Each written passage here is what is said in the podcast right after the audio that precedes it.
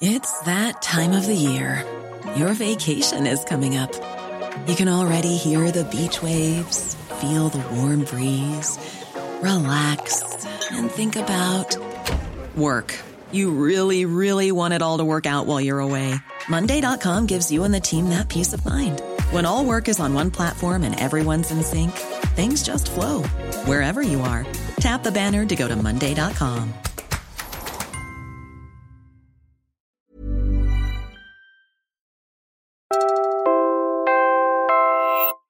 You're listening to Puma Podcast.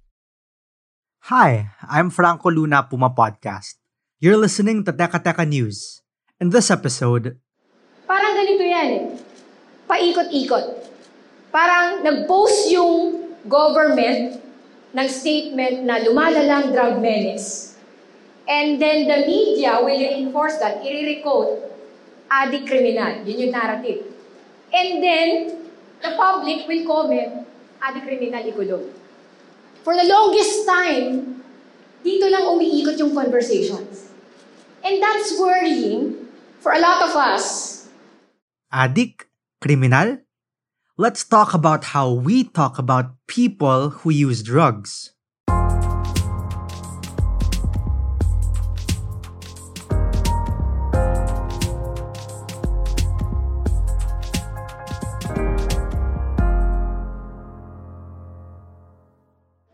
Those words that we still see in tabloids, on paper, uttered by news reporters, mostly police beat, addict, drogista, drug abuser, drug user, those labels. Automatic labeling. Even without, di ba, conviction, even without evidence, even without facts, assumed yan na label.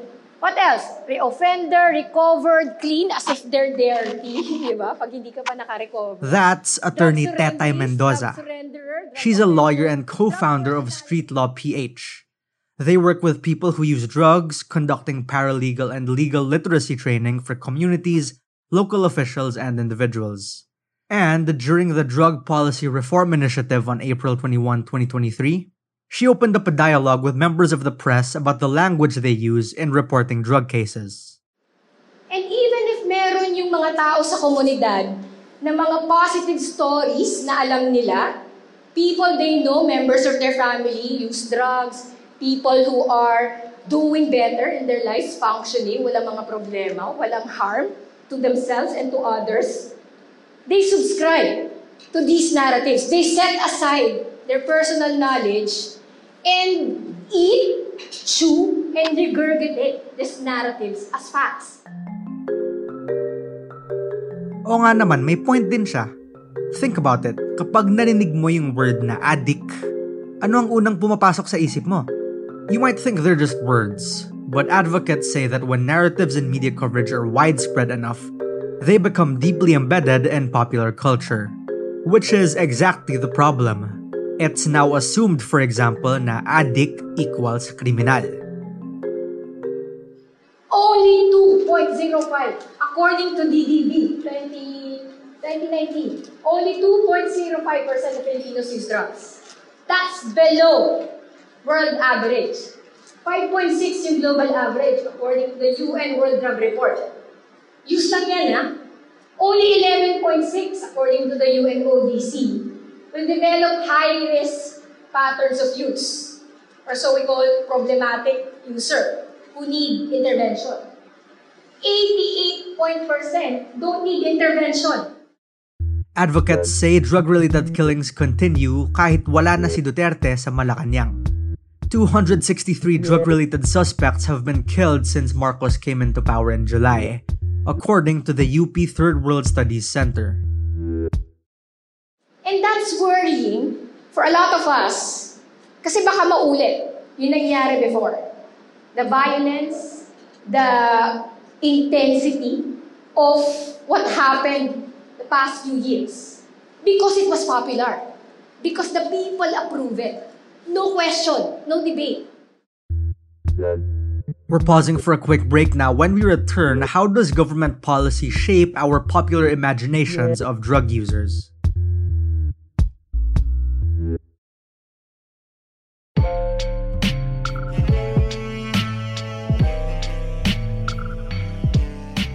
Teka teka, before we continue, singit lang ako. I'm Trisha Aquino, co-founder of Puma Podcast. I'm also the producer of Tokhang sa Tokhang Season 2. We are again and still taking stock of the war on drugs in the Philippines to understand where and how far it has taken Filipinos. We also want to ask where should it go, how much further, and in which direction. We are halfway through the season co-hosted by veteran journalist Robbie Alampay and Gideon Lasco, a medical doctor and medical anthropologist who's been studying drug use and drug policy since 2011. We hope to expand the conversation beyond Rodrigo Duterte, beyond the drug war, to include a broader look at drugs, our assumptions about the people who use them, and the roles they play in our culture, society, and our daily lives. Check out the first five episodes of Tokhang sa Tokhang Season 2. More episodes come out in May. Mga pulis na nakamaskara Pumasok sa aming tahanan at kami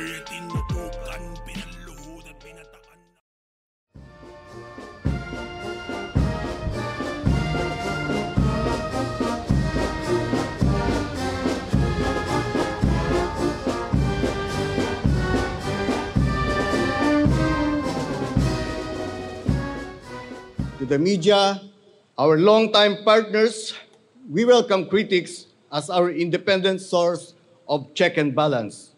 We are allies in bringing out the truth. We need your support to inform the public of our endeavors for peace and order. We will be transparent. I am soliciting the support of everyone, for I cannot do it alone. That's the new PNP chief Benjamin Acorda at his change of command ceremony on April 24. My stand on anti-illegal drugs is clear. No police should be involved pushing, using, or whatever means of illegal drug trade. You will be charged and removed from the service. This is my warning to each and every one of you. The incoming General Acorda is set to inherit a number of controversies hounding the police force. For example, the most recent leftover from the previous administration is the alleged cover up of the 2022 arrest of a police officer linked to a 6.7 billion shabu haul in Manila. But he's also inheriting the Marcos administration's iteration of Duterte's deadly war on drugs. Our fight will be holistic in prevention and aggressive in operations. Under my leadership, rewards and punishment will be quick and decisive. It shall be fair and impartial, and due process shall be observed.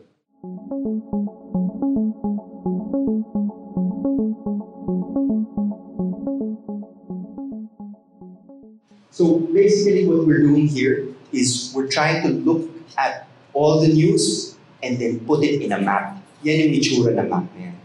That's data analyst Nick Tobia. Nandoon din siya sa Drug Policy Reform Initiative. He re-examined how we talk about drug use. Amazingly, we're still talking about Duterte, even if we've already moved on to a new government, and how the ramifications of last government's policy continue on today. Nick says though same pa rin ang narrative tungkol sa drugs under Marcos, may isa pang word na nadagdag. One important aspect of this graph na nakita namin is that yung mga cabinet and other officials under Marcos, like si General Azurin, si Secretary Apalos, and others, they also talk about rehabilitation.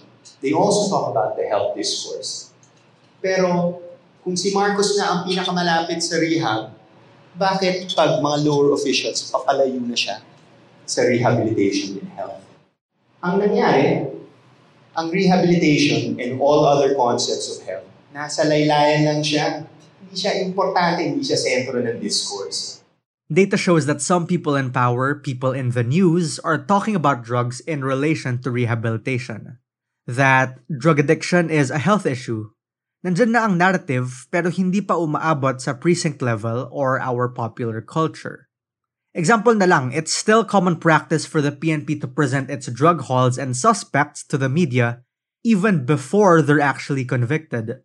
The police also include drug testing and the medical examination of arrested drug suspects kahit na ang Supreme Court na mismo nagsabi na unconstitutional ang mandatory drug testing on drug offenders. The point is that while it might be time for the media to re-examine its own practices in reporting drug stories, tayo mismo, lahat tayo, should rethink how we see people who use drugs. Kasi ang tinatawag natin na addict ay tao, period. Here's Attorney Tetay again. Without evidence, without facts, without going into the lives of those people that you're already judging, reducing their entire identity. They have families, they have work, they contribute to society, but you reduce them into a certain identity which assumes criminality. That's our problem. Wala pang napapatunayan in anything. What is our problem with harmful language? Harmful language ultimately increases stigma on the individual, which reduces one's belief in their ability to change, as well as their motivation to ask for help. And that was today's episode of Teka Teka News. Again, I'm Franco Luna. This episode was edited by Pidoy Blanco. Pakinggan nyo rin ang bagong episode ng Tokhang sa Tokhang hosted by Robbie Alampay and Gideon Lasco. We're on season 2 and we're looking at where the connotations behind the word addict come from in one of our latest episodes. Just search the weaponization of addict. Follow Teka News and Puma Podcast on your favorite podcast app or on YouTube. Thanks for listening.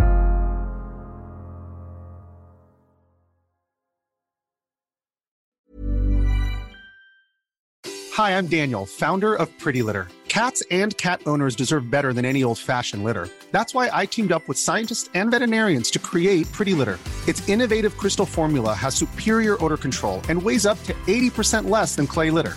Pretty Litter even monitors health by changing colors to help detect early signs of potential illness. It's the world's smartest kitty litter.